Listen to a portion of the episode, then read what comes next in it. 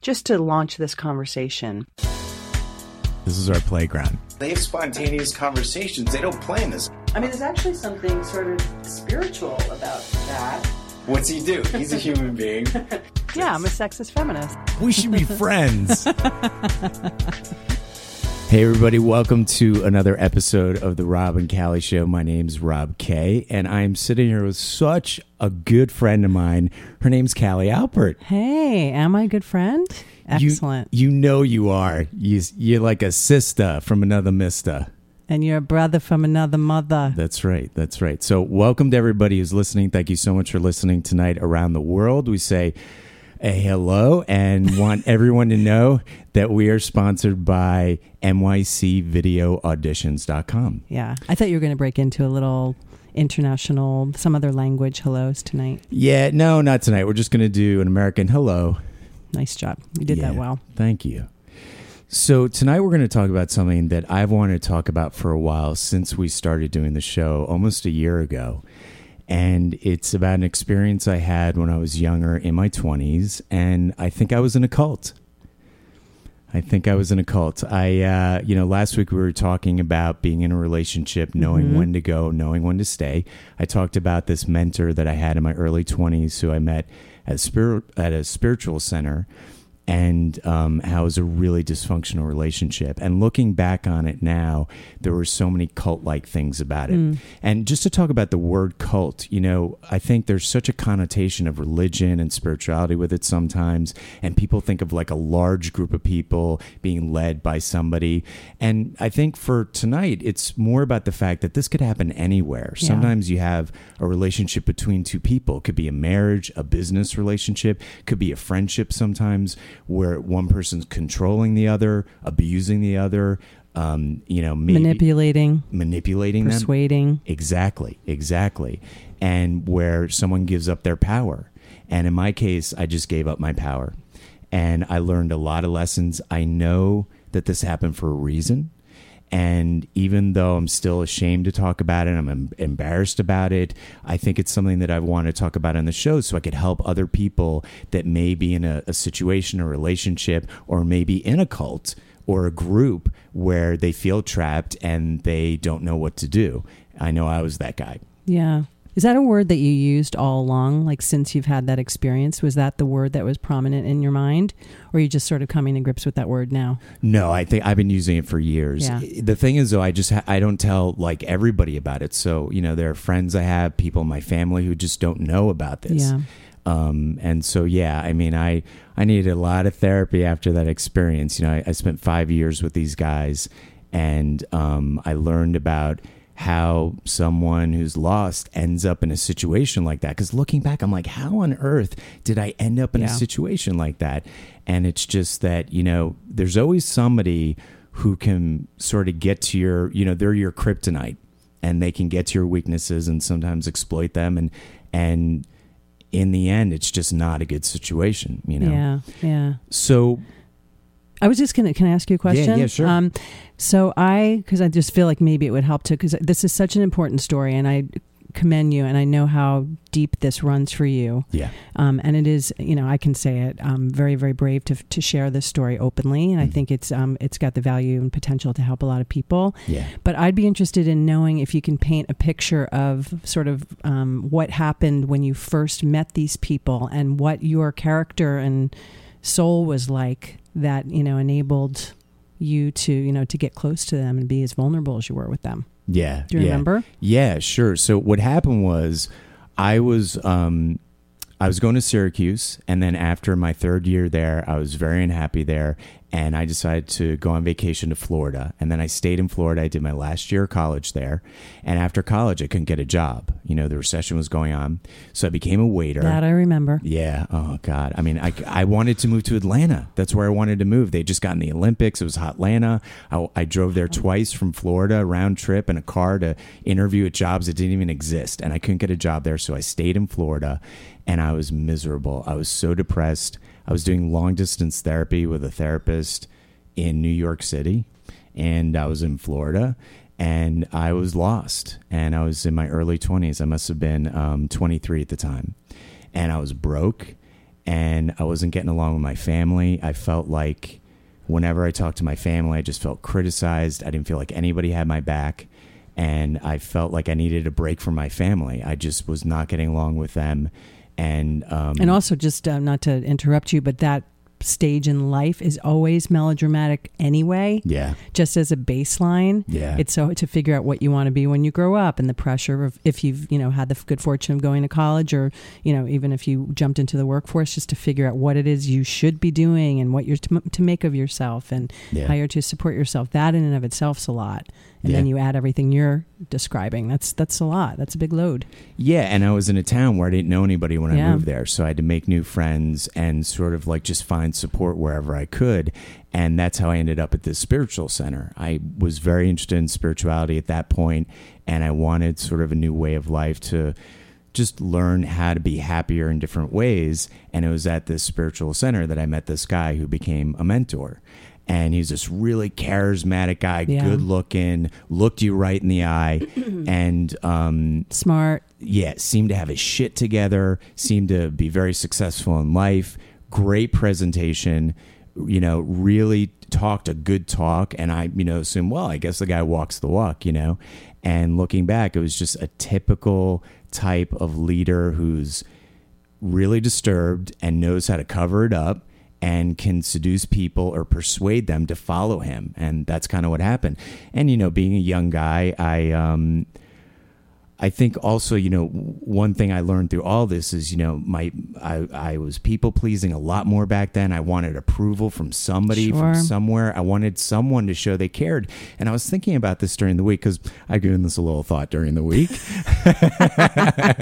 Just a little bit. Callie and I just had- this week. we Just had- this week. Yeah, we had quite a phone call today where I'm like, I don't know if I really want to talk about this. And I'm like, no, I'm going to do it. So And then 52 weeks times 18 years. But hey, who's counting? yeah, it's only taken me 18 years to talk about on the air. But anyway, so um, so what happened was um, that you know I I think at that point any attention was good attention, even if it was negative attention, because the sort of beginning of meeting this guy and I'm going to learn about spirituality and he's going to introduce me to these other friends he has turned into a nightmare. And it turned into uh, you know emotional abuse and him yelling at me and losing his temper. And he was a total rageaholic sociopath throwing stuff. I mean, it's like, how would I end up in a mm-hmm. situation like that? Mm-hmm. Well, it's like, I just, I, I, it's not that I didn't know any better. I was really vulnerable, like you said. And that's how somebody like me ended up in a situation like that. Like I so like my ego wants to say, but I'm like this really strong guy. I don't take any shit from anybody. I like to stand up to bullies whenever I can, and people know that about me, but I'm also a human being. And at that point in my life, this guy really knew how to sort of get to the parts of me that were insecure and you know, even when things would get out of hand, I'd be like, I gotta get the fuck out of here Yeah. him and his buddies would talk me into staying because it was like it was like a bunch of us. It was like a fraternity. It was like the three of us lived there, and then usually the guy's girlfriend would live with us. Um, and so it was sort of like this surrogate family. And there were times where I was like, I got because this lasted for five years. They talked me into cutting off my family, and I just hung out with them. And we moved all over Florida, and I got into car sales because one of the guys was selling cars, and you know, so we were making a living. And the mentor was an artist, so we were subsidizing his artwork, and we were making the money and bringing home the pay and splitting it up like a commune. I mean, it was a real cult like situation. But there were times I remember where I mean the the violence like that didn't happen a lot and it never got violent with me physically because I think he knew that if we got into a physical altercation I was going to fight back and I'd be out of there. I think he just knew that intuitively. That's also too for you know people that um, are manipulative or have some sort of sociopathy. Sociopathy is that the right word? Just sort of you know um, the ability to really manipulate people in a dangerous way. Yeah. That that's almost too flagrant often. You know, it's it's when it's there's subtlety or nuance, and, and I'm going to gather. I mean, I'm, I'm going to venture to say that everything you're you're describing happened slowly and gradually, probably, right? Yeah. Otherwise, you know, and that is how it happens to even the smartest, most together people sometimes. Well- because you don't, right? You can't really identify the moment that it happens. And then you get little crumbs that are still kind of yummy and remind you of the reason you got there in the first place. so I just think it's important to remind people that are listening who might connect with this on whatever level of. Yeah.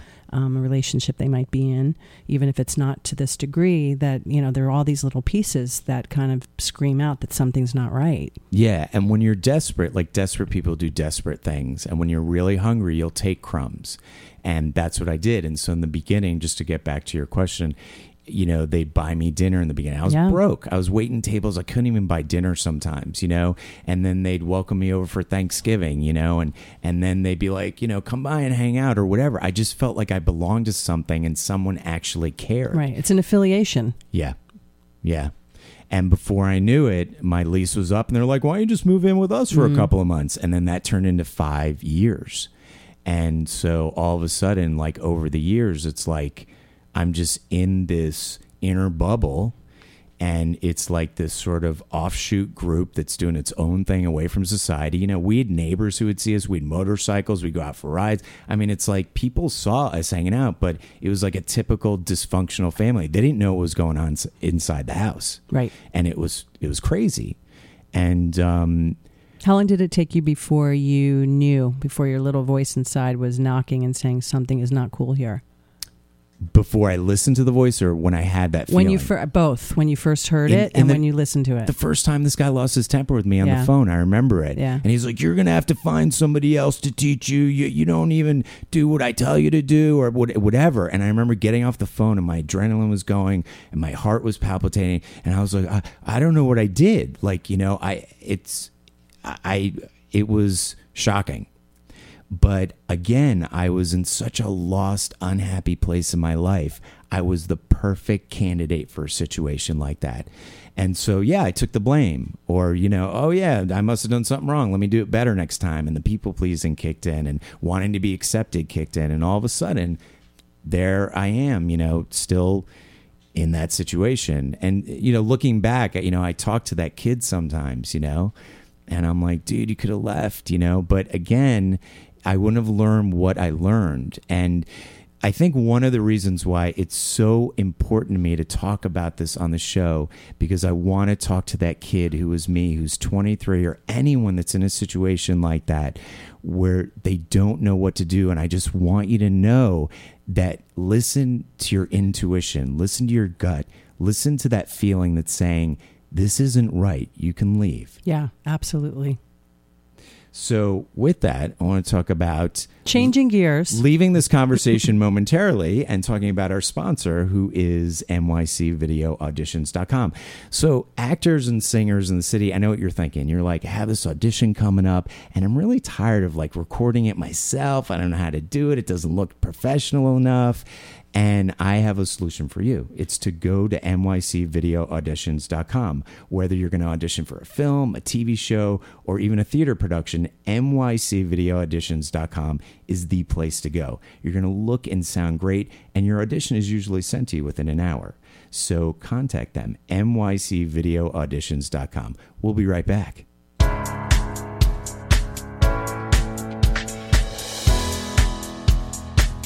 Welcome back, everybody, to the Rob and Callie Show. I just, I have to admit, somehow I needed a cue to, to know when to start talking because I tend to mess up. You did post commercial. Thank you. You I've only worked in TV for 30 years. Um, anyway, uh, this is a, a special edition. We'd like to give a shout out to everybody. Um, we know that we have people listening right now in Australia, I believe in France, in Vietnam, obviously throughout the United States. And it means a lot to us just to have a, sort of a global tapestry of listeners. So thank you all for that. Um, we're talking about a, an interesting and tough topic that's particularly um, sensitive for Rob, given your personal experience with being in a cult many years ago. Um, and I do think, and we want to get back to that for sure. I, I think it's um, important here because when we first talked about this topic, I thought, how can I participate beyond just being here to support you and ask questions and just sh- share my own curiosity? And then I realized, and this is not to, um, because cult is a strong word, and it's often something that people read about or hear about on the news and can't relate to in their own life. And there are literal definitions of what it means in terms of religious undertones and large groups of people and those types of things.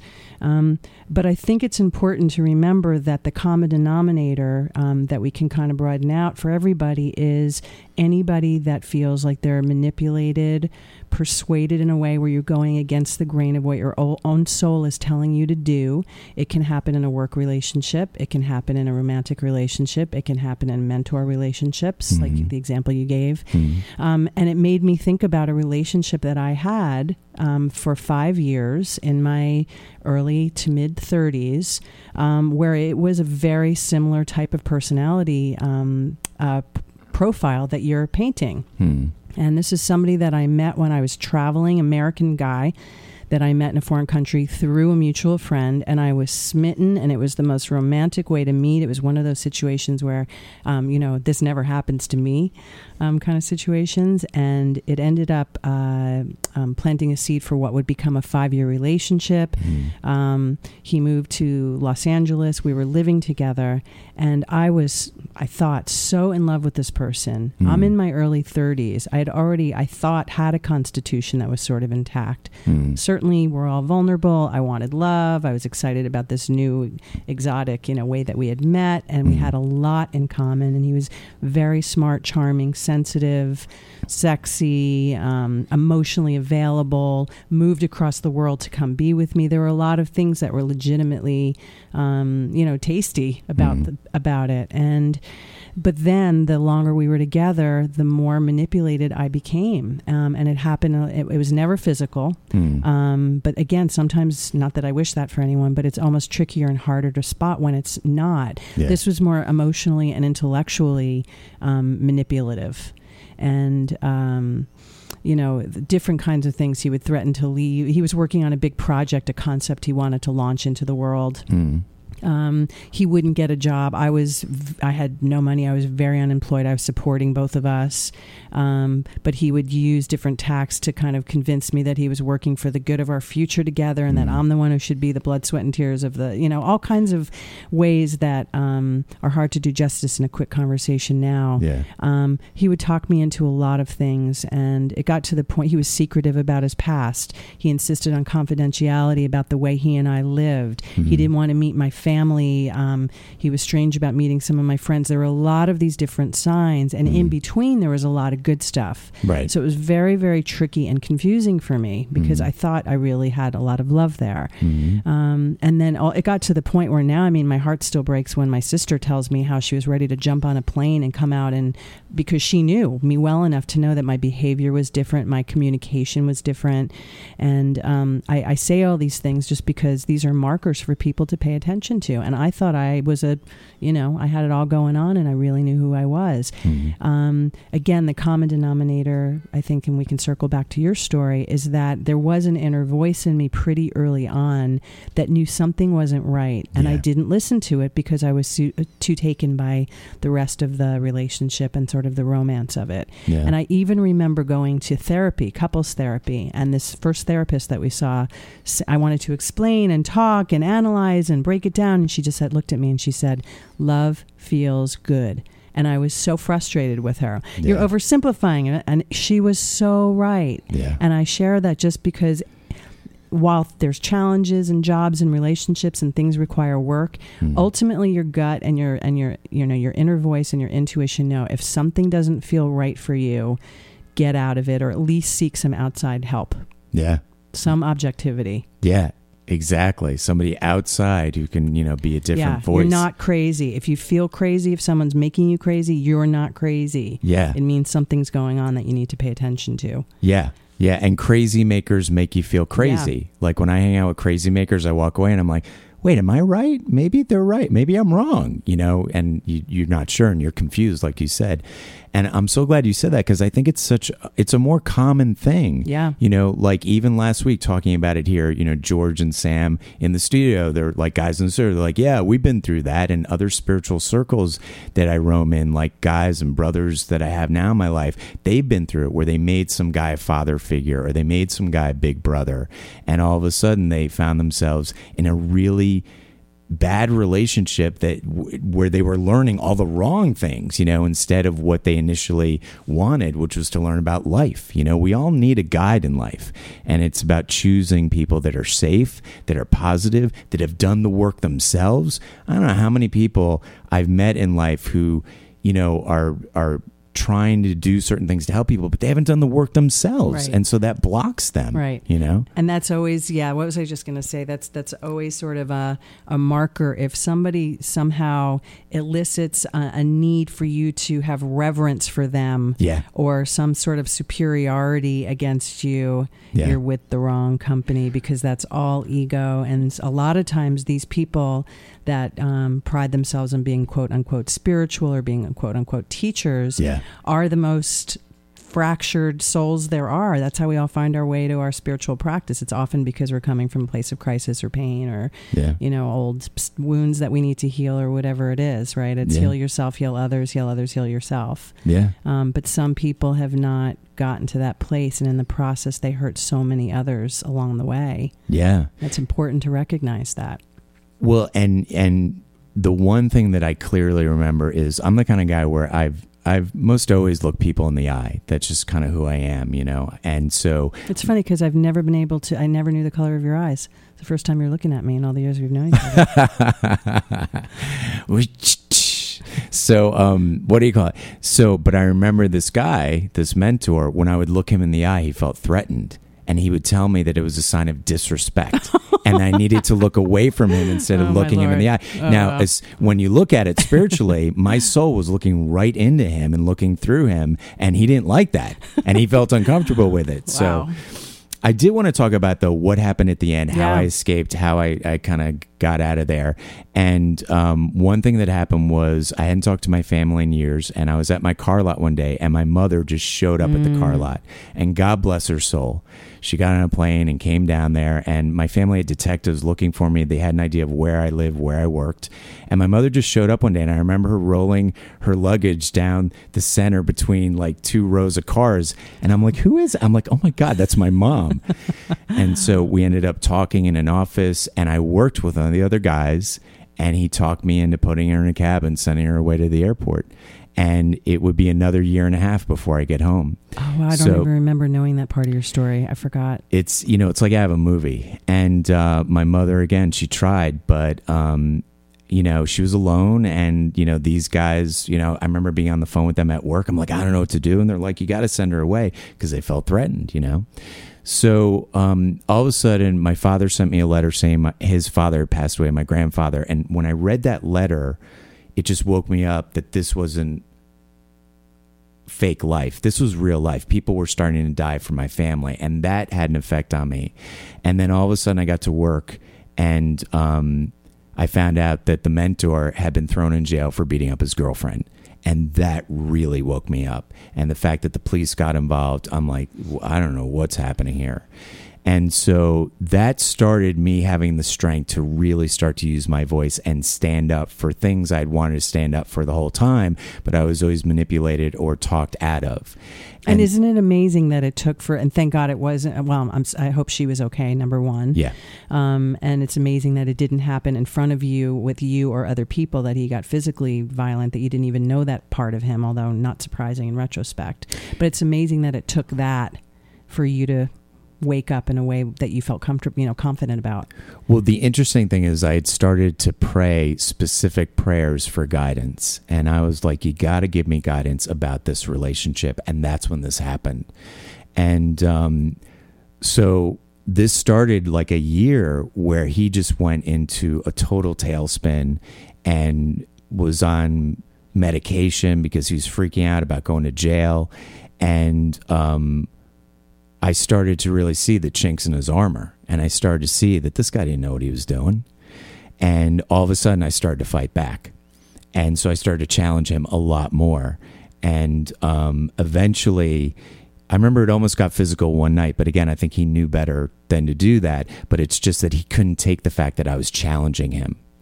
And so what happened was I was at work one day and we were planning to move again because we moved around a lot. And I was so overwhelmed by the, the whole thing of what was going on and making money to pay for a lawyer and moving again. And he was on the other coast of Florida. And he said to me, Am I going to have to come back there and do everything? And something in me said, Yeah, you may have to. And I was like, Who the fuck said that? Like, it was like my soul just speaking up for me. It was God or the universe speaking up for me. And that was the beginning of the end. Mm. And that's when I really stood up for myself. And eventually things just fell apart. And when we decided to move, I was like, I'm getting my own place. And I took, I just let the other guy know, I'm, like, I don't know what's going to happen with the mentor.